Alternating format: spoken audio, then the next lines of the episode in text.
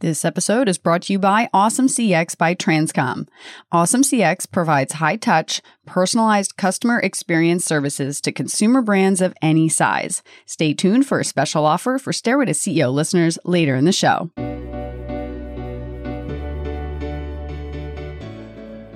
Hello, everyone. It's Lee Green, and welcome back to the Stairway to CEO podcast. It's my mission to bring you real, honest, and unfiltered interviews with some of the most innovative founders and CEOs from all walks of life. We'll talk about their climb to the top, their stumbles along the way, and the steps they took to get them to where they are. So tune in to get inspired, listen to some real talk, and enjoy the show.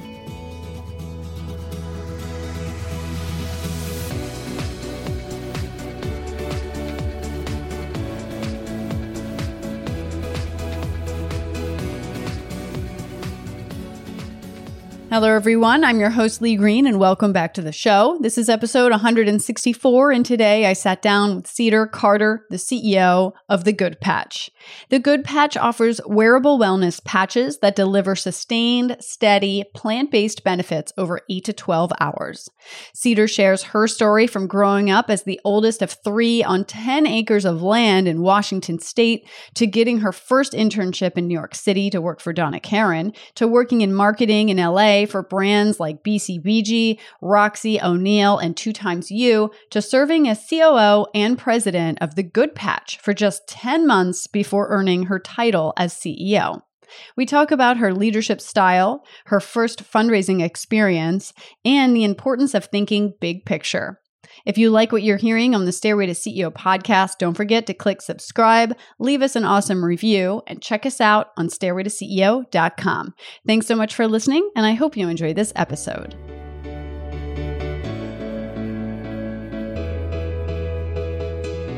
Hi, Cedar. Thanks so much for joining the show today. I'm super excited to hear your story and becoming CEO of The Good Patch. Thanks so much for joining us.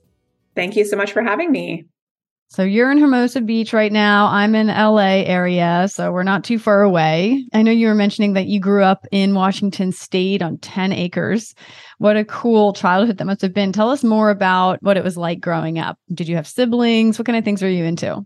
Yeah, I mean, it was pretty magical now looking back on it. I think as a kid, you don't often appreciate those things, but I'm the oldest of three. I have two younger brothers. They're quite a bit younger than me, but you know, we pretty much lived off the land as kids, uh, especially when I was growing up. And, you know, had 10 acres of land. There were hiking trails, ponds, you know, lots of wild strawberries and huckleberries and all the things that you can imagine. So it was a, we were very close to nature and it kind of grounded me from the start, I would say, and, and set a lot of my values. And now as an adult in living in LA or outside of LA, I kind of aspire to get back to some of those right? values. Sure. I know. I'm like, yeah. is there any land left? You know, is there anything left for us? You say, oh, all the things you can imagine. And I'm like, I actually can't imagine wild strawberries anywhere. Like, just at a farm the other day. That's wild for me. right. Yes, that there are such a thing. But um, yeah. yeah, so it was, it was wonderful. And of course, as a kid, I couldn't wait to get out there and experience right world and, right. and now I wish I could go back, but or have I'm the same exact way. I feel like I was like riding my bike around the neighborhood and going down to the creek and climbing trees and all of that stuff as a kid. And now I'm like, I have my own kid and I'm like, wow, I really want to go back to the middle of nowhere again. just a little yeah. bit, just a little bit. Yeah. Definitely can appreciate it when you're older, but same as you, I couldn't wait to get out. So you were the oldest of three. Looking back, you know, what kind of leadership skills did you kind of show as a kid? Is there anything that you can think of?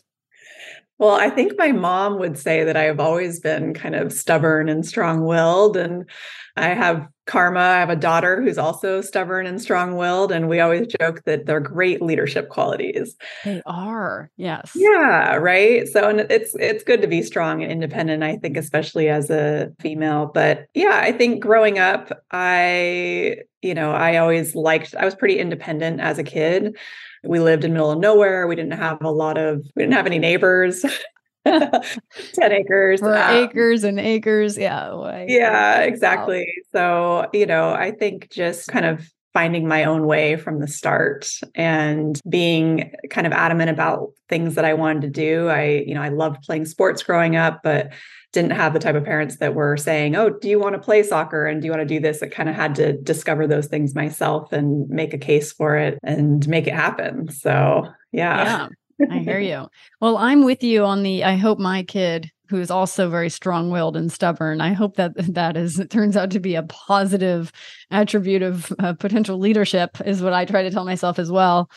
And so, what were some of your first jobs when you think back? Yeah. So, you know, my family lived pretty simply, and I kind of always had something in me that wanted a little more, wanted to be able to do the things and participate in the sports and things that I wanted to do. So, my first job really was coaching gymnastics at a very young age. And it was because I was into gymnastics and dance and I wanted to do more of it and be on competitive teams and things, um, which costs a lot of money.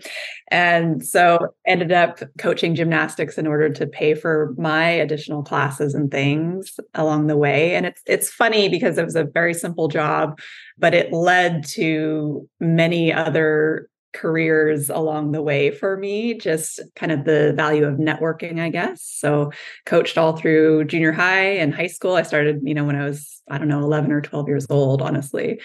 And then when I went to college, that gym helped connect me with another gym in the college town that I was going to school. And that's how I paid my way through college.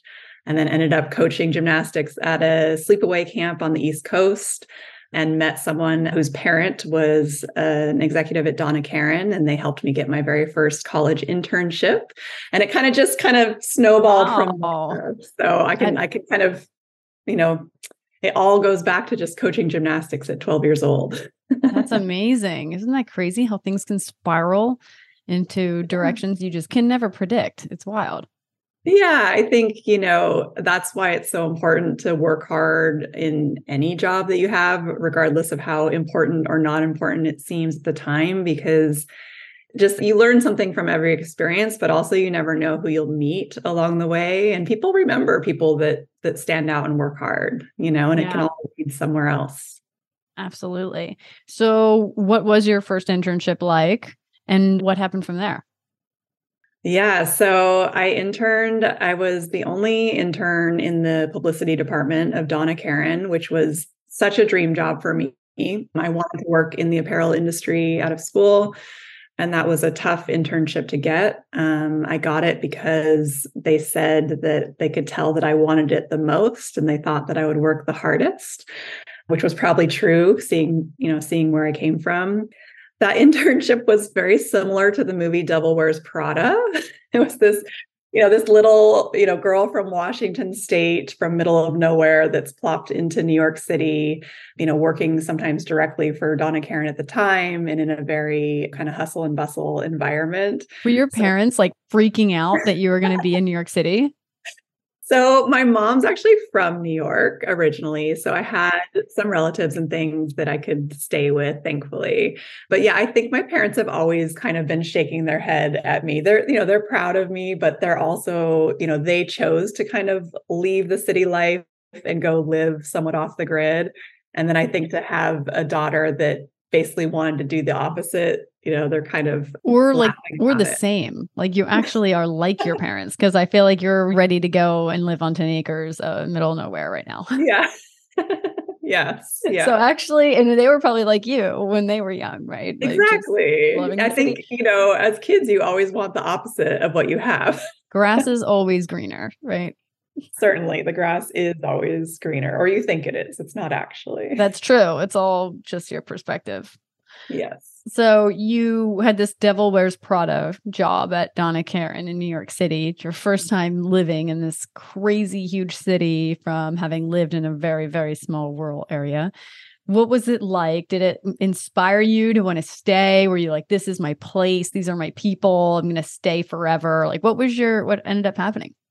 You know, it was a great experience. It was very hard. I worked, I, you know, over 40 hours a week unpaid living in New York. Um, so Sounds was, about right.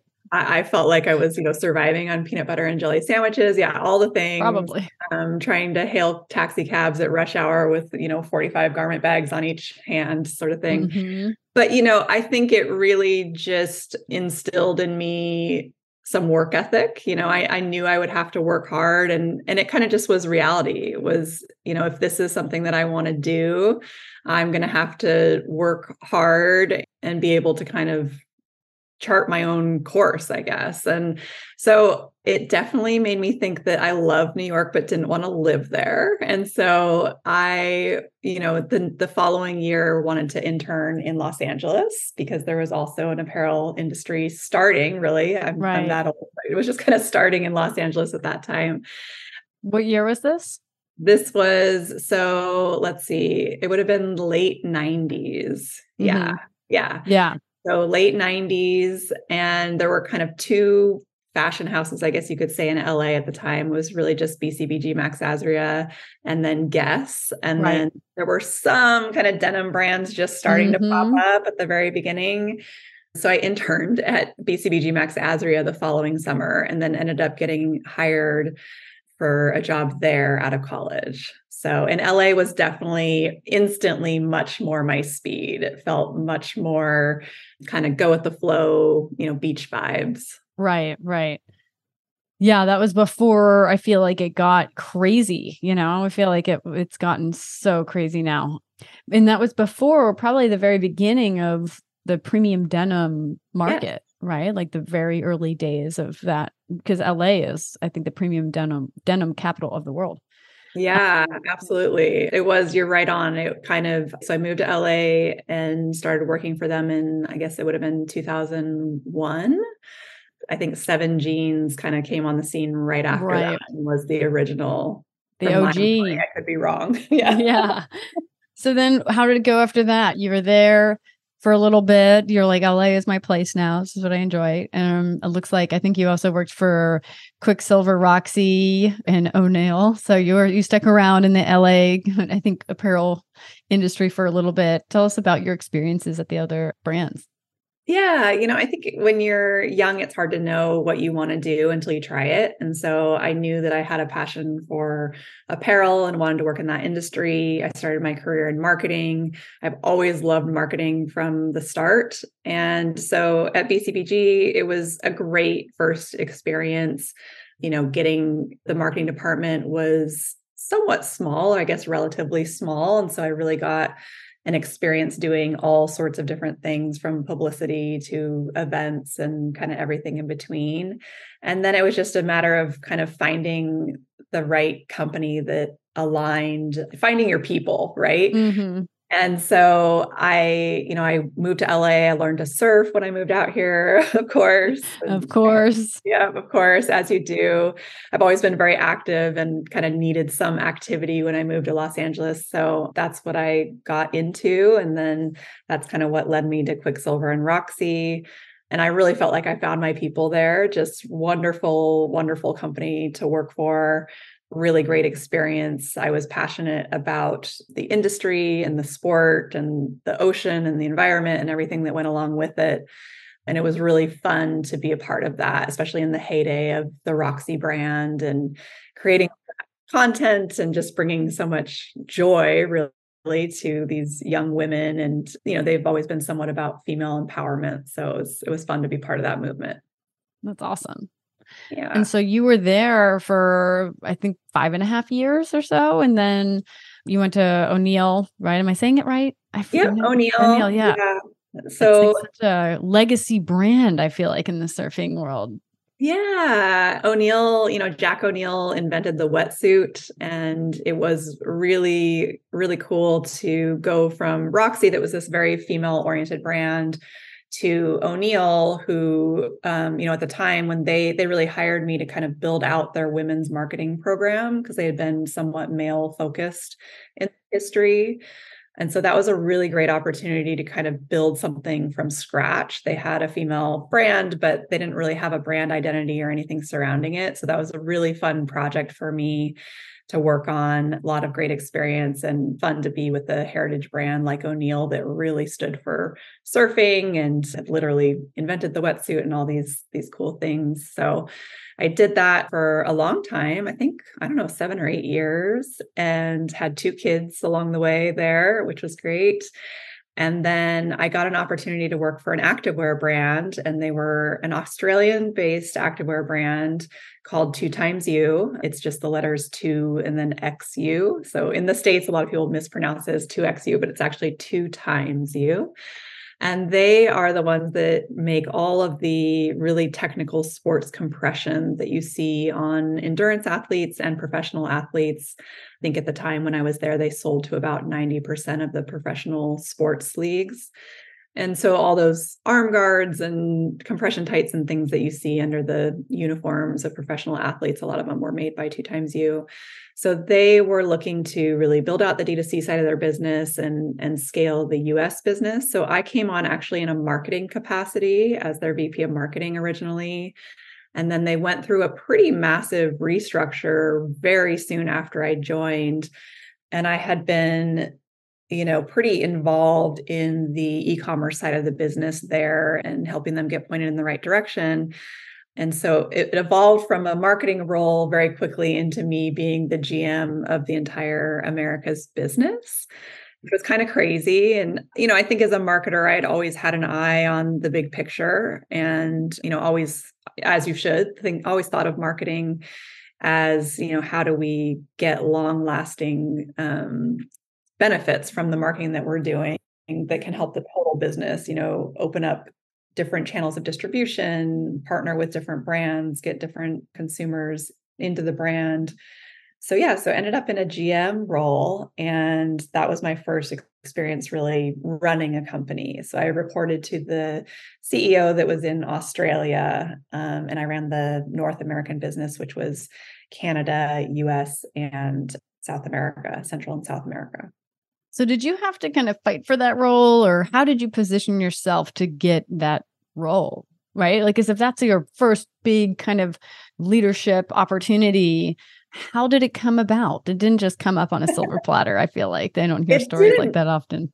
Yeah, I know it's it's really interesting. I think because I had always inserted myself into the bigger conversations honestly, probably whether I was invited to or not, because it was always hard for me to just be in a marketing silo. And I don't mean just because marketing is a big role in many companies and it drives a lot of businesses, but I was always thinking beyond marketing. So, you know, you as a marketer can only do your job if you have great products to market or if they're going into the right places. And so was always sort of inserting thoughtfully inserting my opinion into other areas with data and reasons behind why I shared those opinions. And, you know, the CEO at the time when I was hired, I remember in the interview process, I interviewed with him for the marketing role.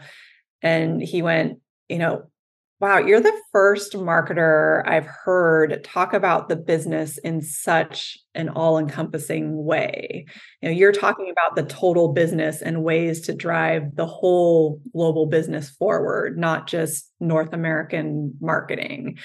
And so from the start, I think he kind of knew that that's how I thought about things and liked that. And so it's kind of hard to explain, but there was a lot of reshuffling going on. Um, and because e commerce was such a massive piece of that business, or they thought that it could be, and I was sort of leading the charge on that respect, they sort of took a chance and said, let's see what she can do. And if we need to hire somebody else over her as a president or something down the road, we can, but let's let's see what she can do so they kind of just took a little bit of a chance on me i think because of the the way i thought through things. And then we very quickly proved that out, took them from pretty massive operating loss to profitable and and did a bunch of good stuff during that time. That's awesome. And then so how did the uh, opportunity to work at the Good Patch come about? The Good Patch was really through a mutual network. So they approached me via one of their board members at the time and I had never done CPG. I had, you know, not in the personal care kind of wellness field. I'd always been in the apparel world.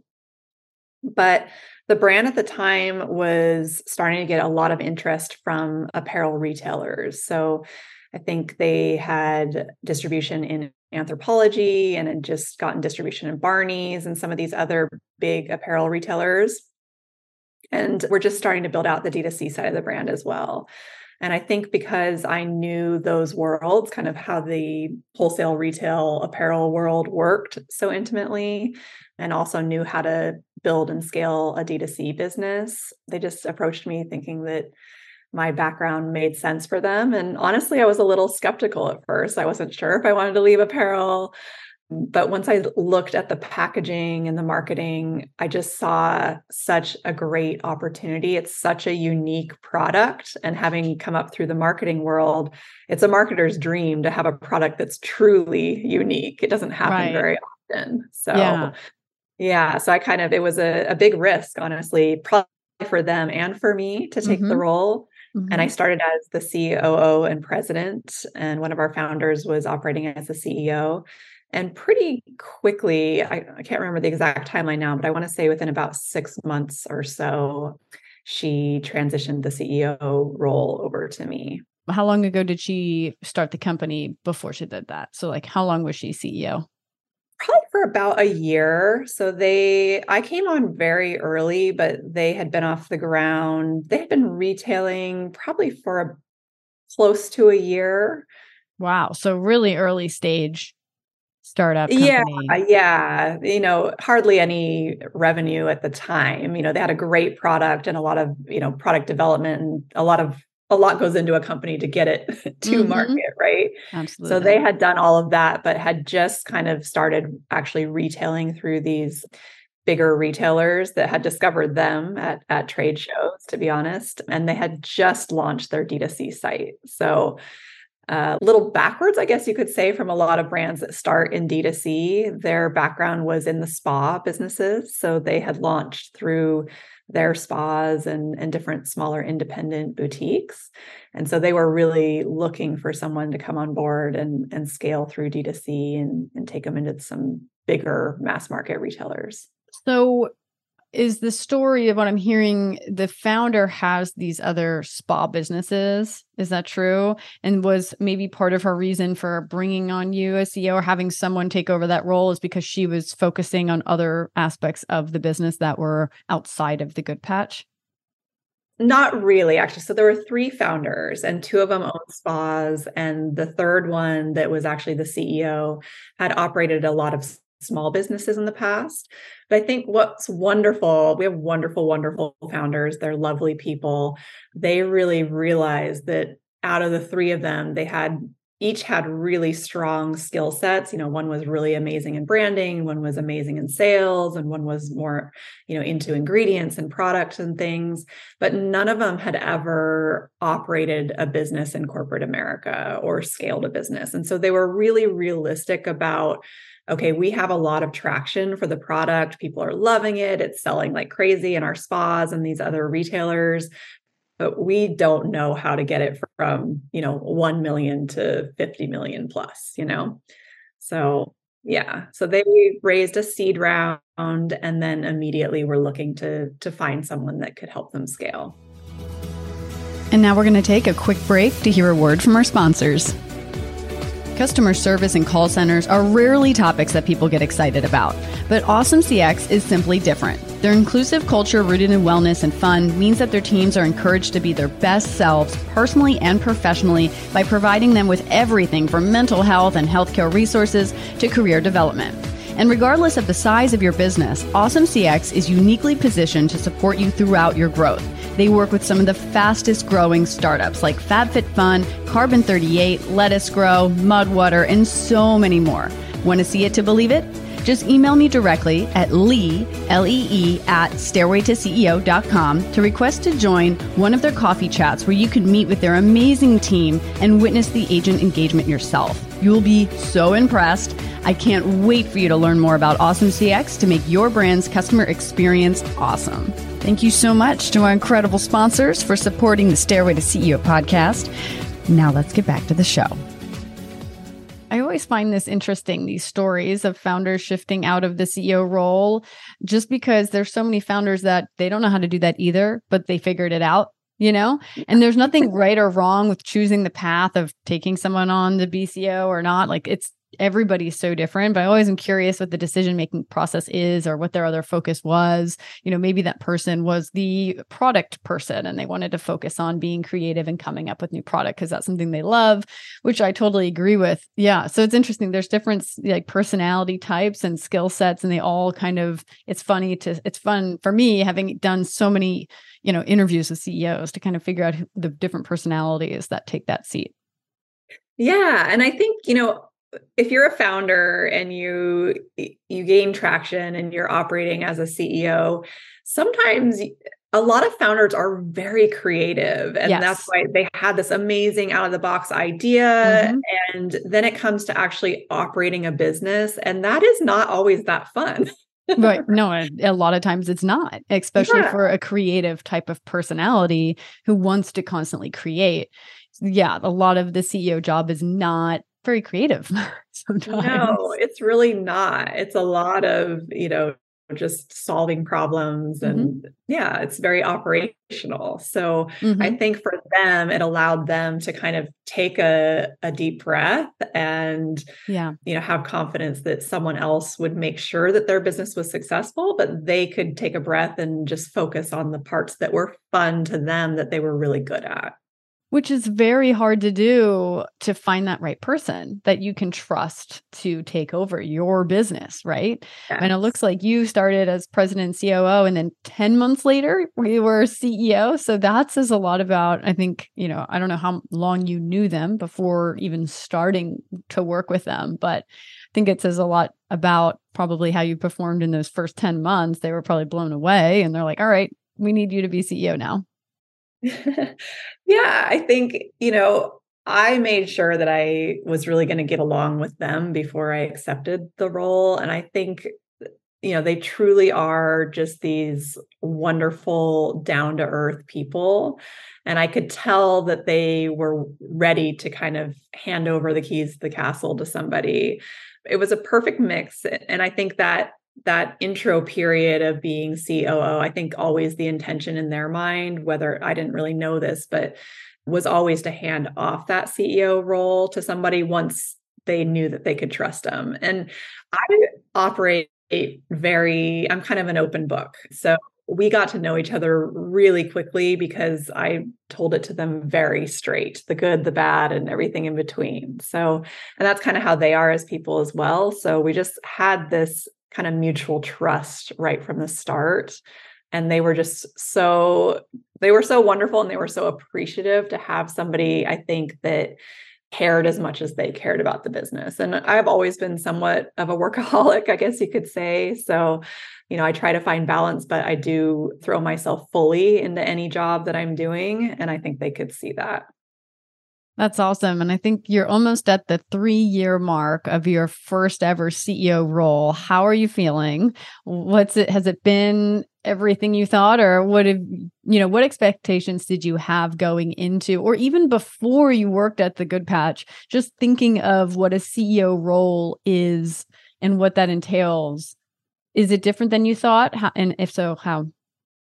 It's it's definitely different. And I would say it's really impossible to know any job before you do it, right? And I think the CEO role, it's a lot of pressure. And I would say that's the biggest thing in my mind that I kind of maybe didn't expect or didn't realize is I had always been working for somebody else. And while I still work for somebody else, it is ultimately my responsibility to make sure that this business is successful. And I think success means something different when you're a CEO. For me, when I think of success, I am in charge of all these livelihoods for these employees that now work for this company.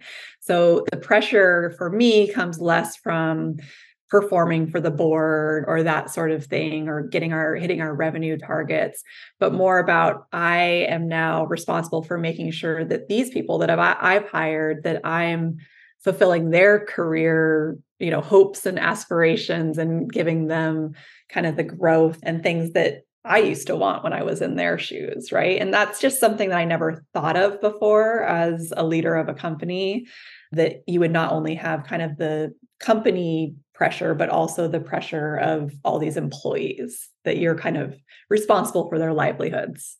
Absolutely. How would you describe your leadership style and what were some examples of leadership you saw maybe in previous roles or things to do or not to do as a leader? Yes. You know, I've had some great examples of leaders along the way and then some other not so great examples. And I would say, you know, I tried to keep those in my mind as I've go, gone along in my career. For me, I really love to hire great people that are you know experts in their space and then really let them do their thing. So giving them the tools that they need the things that they need to be successful in their role and supporting them. But i'm not a micromanager. I really feel like when you kind of give people a little bit of space and breathing room they feel more empowered to make decisions and do a good job and they'll put more into it if they are truly responsible for the outcomes of those decisions and things that they make along the way versus having to run every single thing by somebody. I don't know so that's kind of my general leadership style and then you know just yeah so empowerment and i lost my train of thought. There's one other thing but any do's or don'ts you've learned from along the way with other managers that you you're like i'm not going to be like that. Yeah i won't do that. You know i mean i think just the micromanaging thing. I've seen really really incredibly intelligent people just become so disheartened because they feel like they cannot make a single decision on their own without running it by somebody. And it becomes when you're just kind of doing that and then having to, you know, get everything signed off on, you don't feel responsible for the outcome at all. I've tried really hard to kind of give people a little bit enough leeway to give them the confidence to make those decisions and help them understand how to make those decisions. And then, you know, just I think treating people, treating everybody in the org the same. So, not, you know, whether they're an intern or an SVP of some channel, everybody deserves to have you know the same level of respect and so when i'm hiring people those are kind of the red flags that i look for is how they talk about the people that work for them and with them because you know uh, kind of going back to what i said earlier about you just never know you know the intern in the room could have some super creative groundbreaking idea and you want to be able to give everybody kind of equal voice and platform platform. Or i guess you want them to feel comfortable enough where they have a really amazing idea that they're comfortable enough to share it right? That they don't feel embarrassed or like they don't yeah. have the table i think that's a tough thing is to i think just trying to make people feel comfortable is very very challenging because just by nature of you being ceo and i've you know have run my own company as well and you're like people, even if you try so hard to make them feel comfortable, sometimes they'll just never be comfortable with you. yes. because of who you are or the role that you're in. Like, oh, yeah, because I always, I've always tried to, especially with the interns, you know, I want to hear everybody's voice. I want you to tell me if you think I'm wrong. I want you to speak up. And it's the people that don't speak up that are the challenge, like really tough, right? Because you want to support them. You want to like push them, but sometimes they just can't be. There's some personalities that just not going to work. It's not going to work. Yeah, um, and I, it's even more challenging, I think, in a virtual environment. Mm-hmm. So yeah, people cool. can hide a lot easier. Yes. Yeah. So, how big is the team? What does growth look like? And, you know, when you think about, I guess this could be a marketing question, you know, what reflecting back on what's been working from a growth perspective, what's been working? Yeah, so we have about 20 employees on the on the corporate side and then we do operate our own warehouse out of Georgia. Most of our founders are from Tennessee, the Tennessee area. So uh, we stay kind of local to Tennessee, Georgia. Um, what's been working on the marketing side, you know, sampling has really been working for us because the product is really great and find that when people try it, they kind of didn't know that patches, wellness patches existed.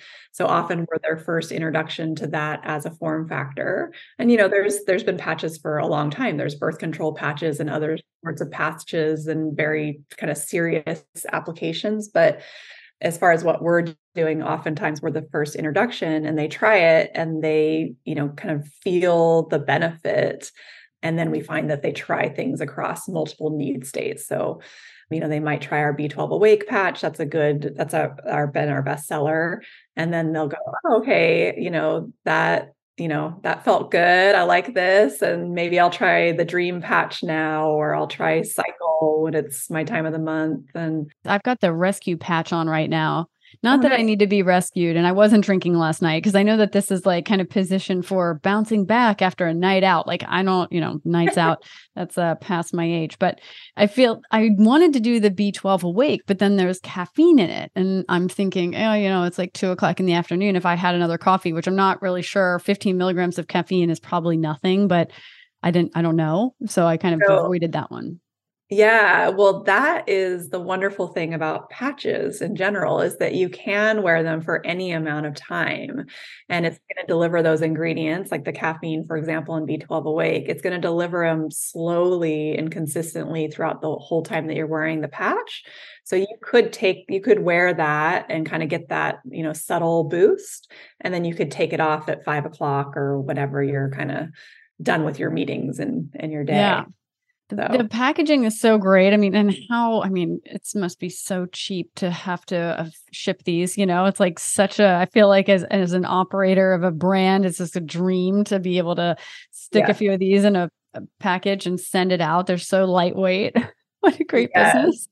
Yeah. Um, but you know, it's funny because I was thinking, I'm like, patches. Yes, I'm familiar with, you know, patches, but I think that's just maybe you guys think of this a lot too consumers and maybe I'm not alone, I don't know, but I feel like when we think of our skin, I think of it being like a shield. It's what protects what's inside of us, right? But actually, we're all just giant sponges like our skin actually absorbs everything and it's funny how you just don't think about that until you you're like oh like i have this patch on right now on my wrist yeah and you put it on you're like oh yeah my skin absorbs everything you know it's just it kind of uh, reminds you i think the importance yeah yeah, no, you're right on. And that's why, I mean, it's so important to think about anything that you put on your body for that reason.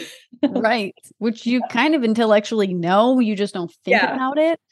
Yeah. And it's funny that there's four pouches that come in each of these because I swore, like I looked at it and I was like, oh, yeah, one pouch and one patch in one pouch. Yeah. yeah. That's a tongue twister um, but no, that's not it at all. It's actually four in one. That's pretty cool. Yeah, there's four patches in each pouch, and you know they're easy and simple, so you can stick them in your bag or your pocket or whatever, and right, and go about your. They're day. great to travel with, and you know if you're like just done taking pills or supplements or protein shakes or whatever, you know, all the things to try to get your dose of wellness. It's really cool format that you guys have created.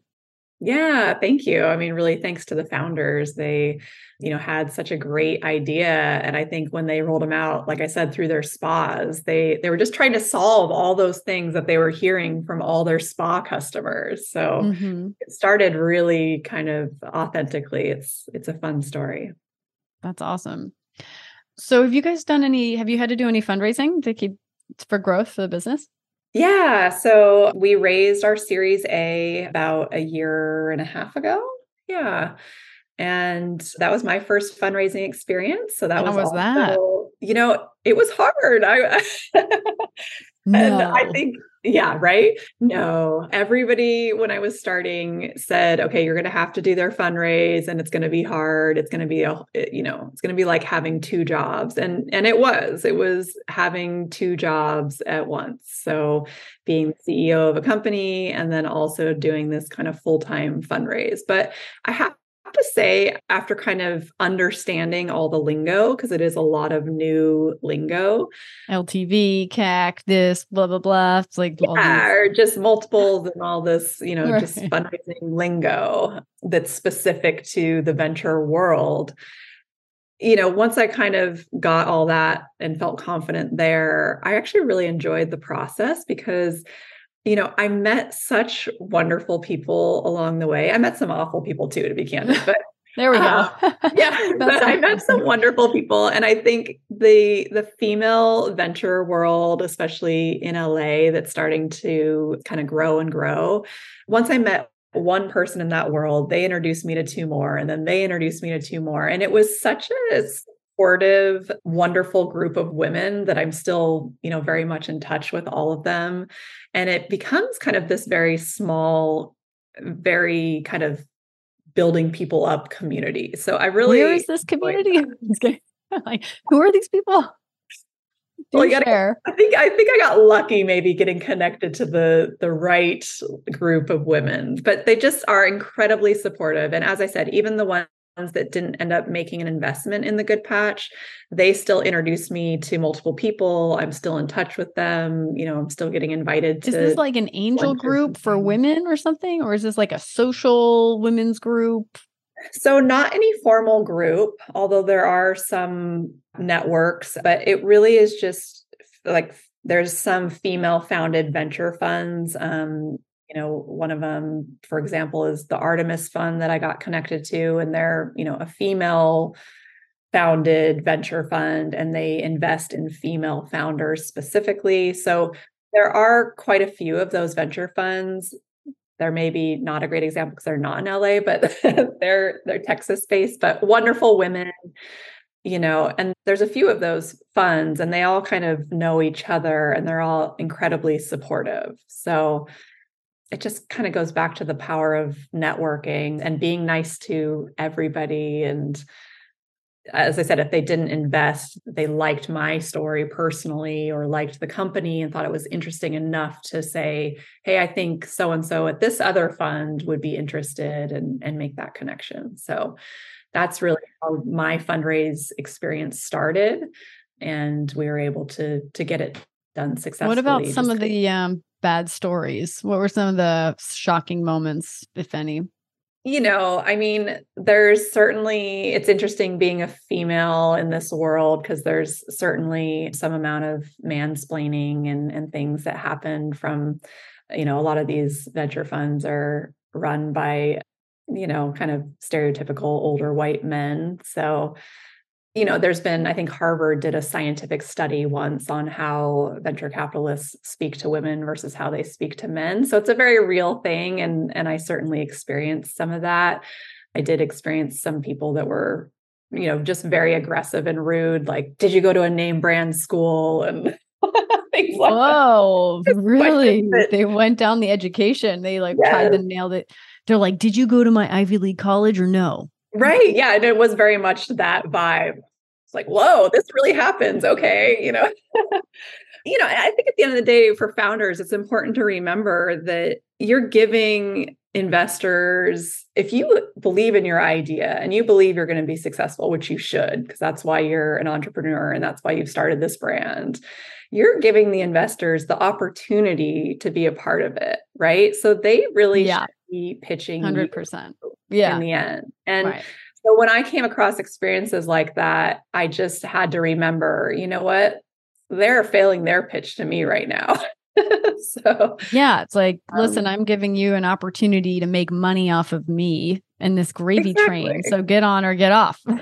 exactly. And there it's a are, bumpy ride, but Yes, there are plenty of people that are wonderful out there that will yeah. be supportive and also give you the money you need. So you don't need to give people like that your time.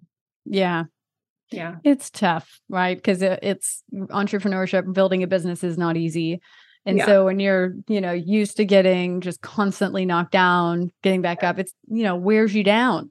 And then, you know, especially if you're fundraising on top of it, it can be really challenging to keep the confidence level high enough to have that perspective. Yeah. And it is a, I found the fundraising world really funny because, you know, all you need is one good investor to say yes, and then everybody wants in. But until you it's get a bunch of sheep, uh, yeah.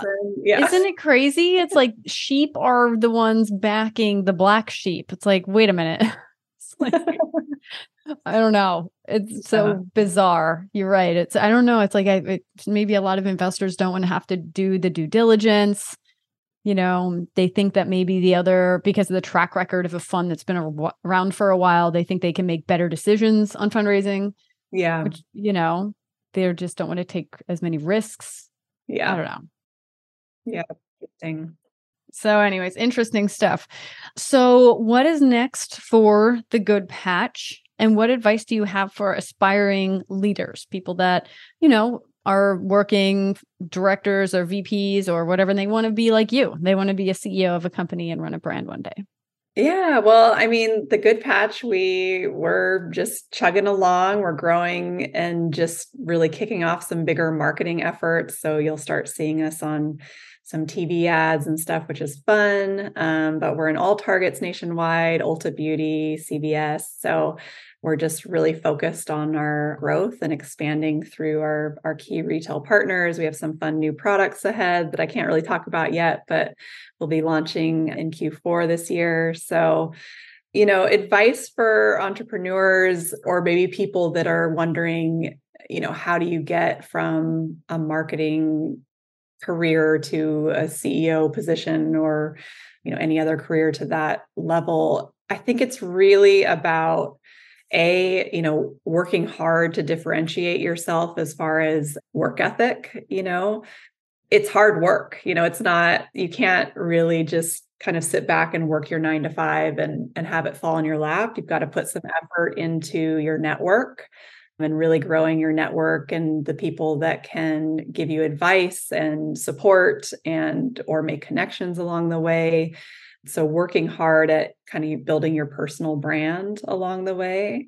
And then for me, I think the biggest thing and the biggest thing that differentiated me was just thinking big picture, like always thinking about how does my piece of the puzzle if you're in operations or sales or marketing how does my piece of the puzzle fit into the entire puzzle?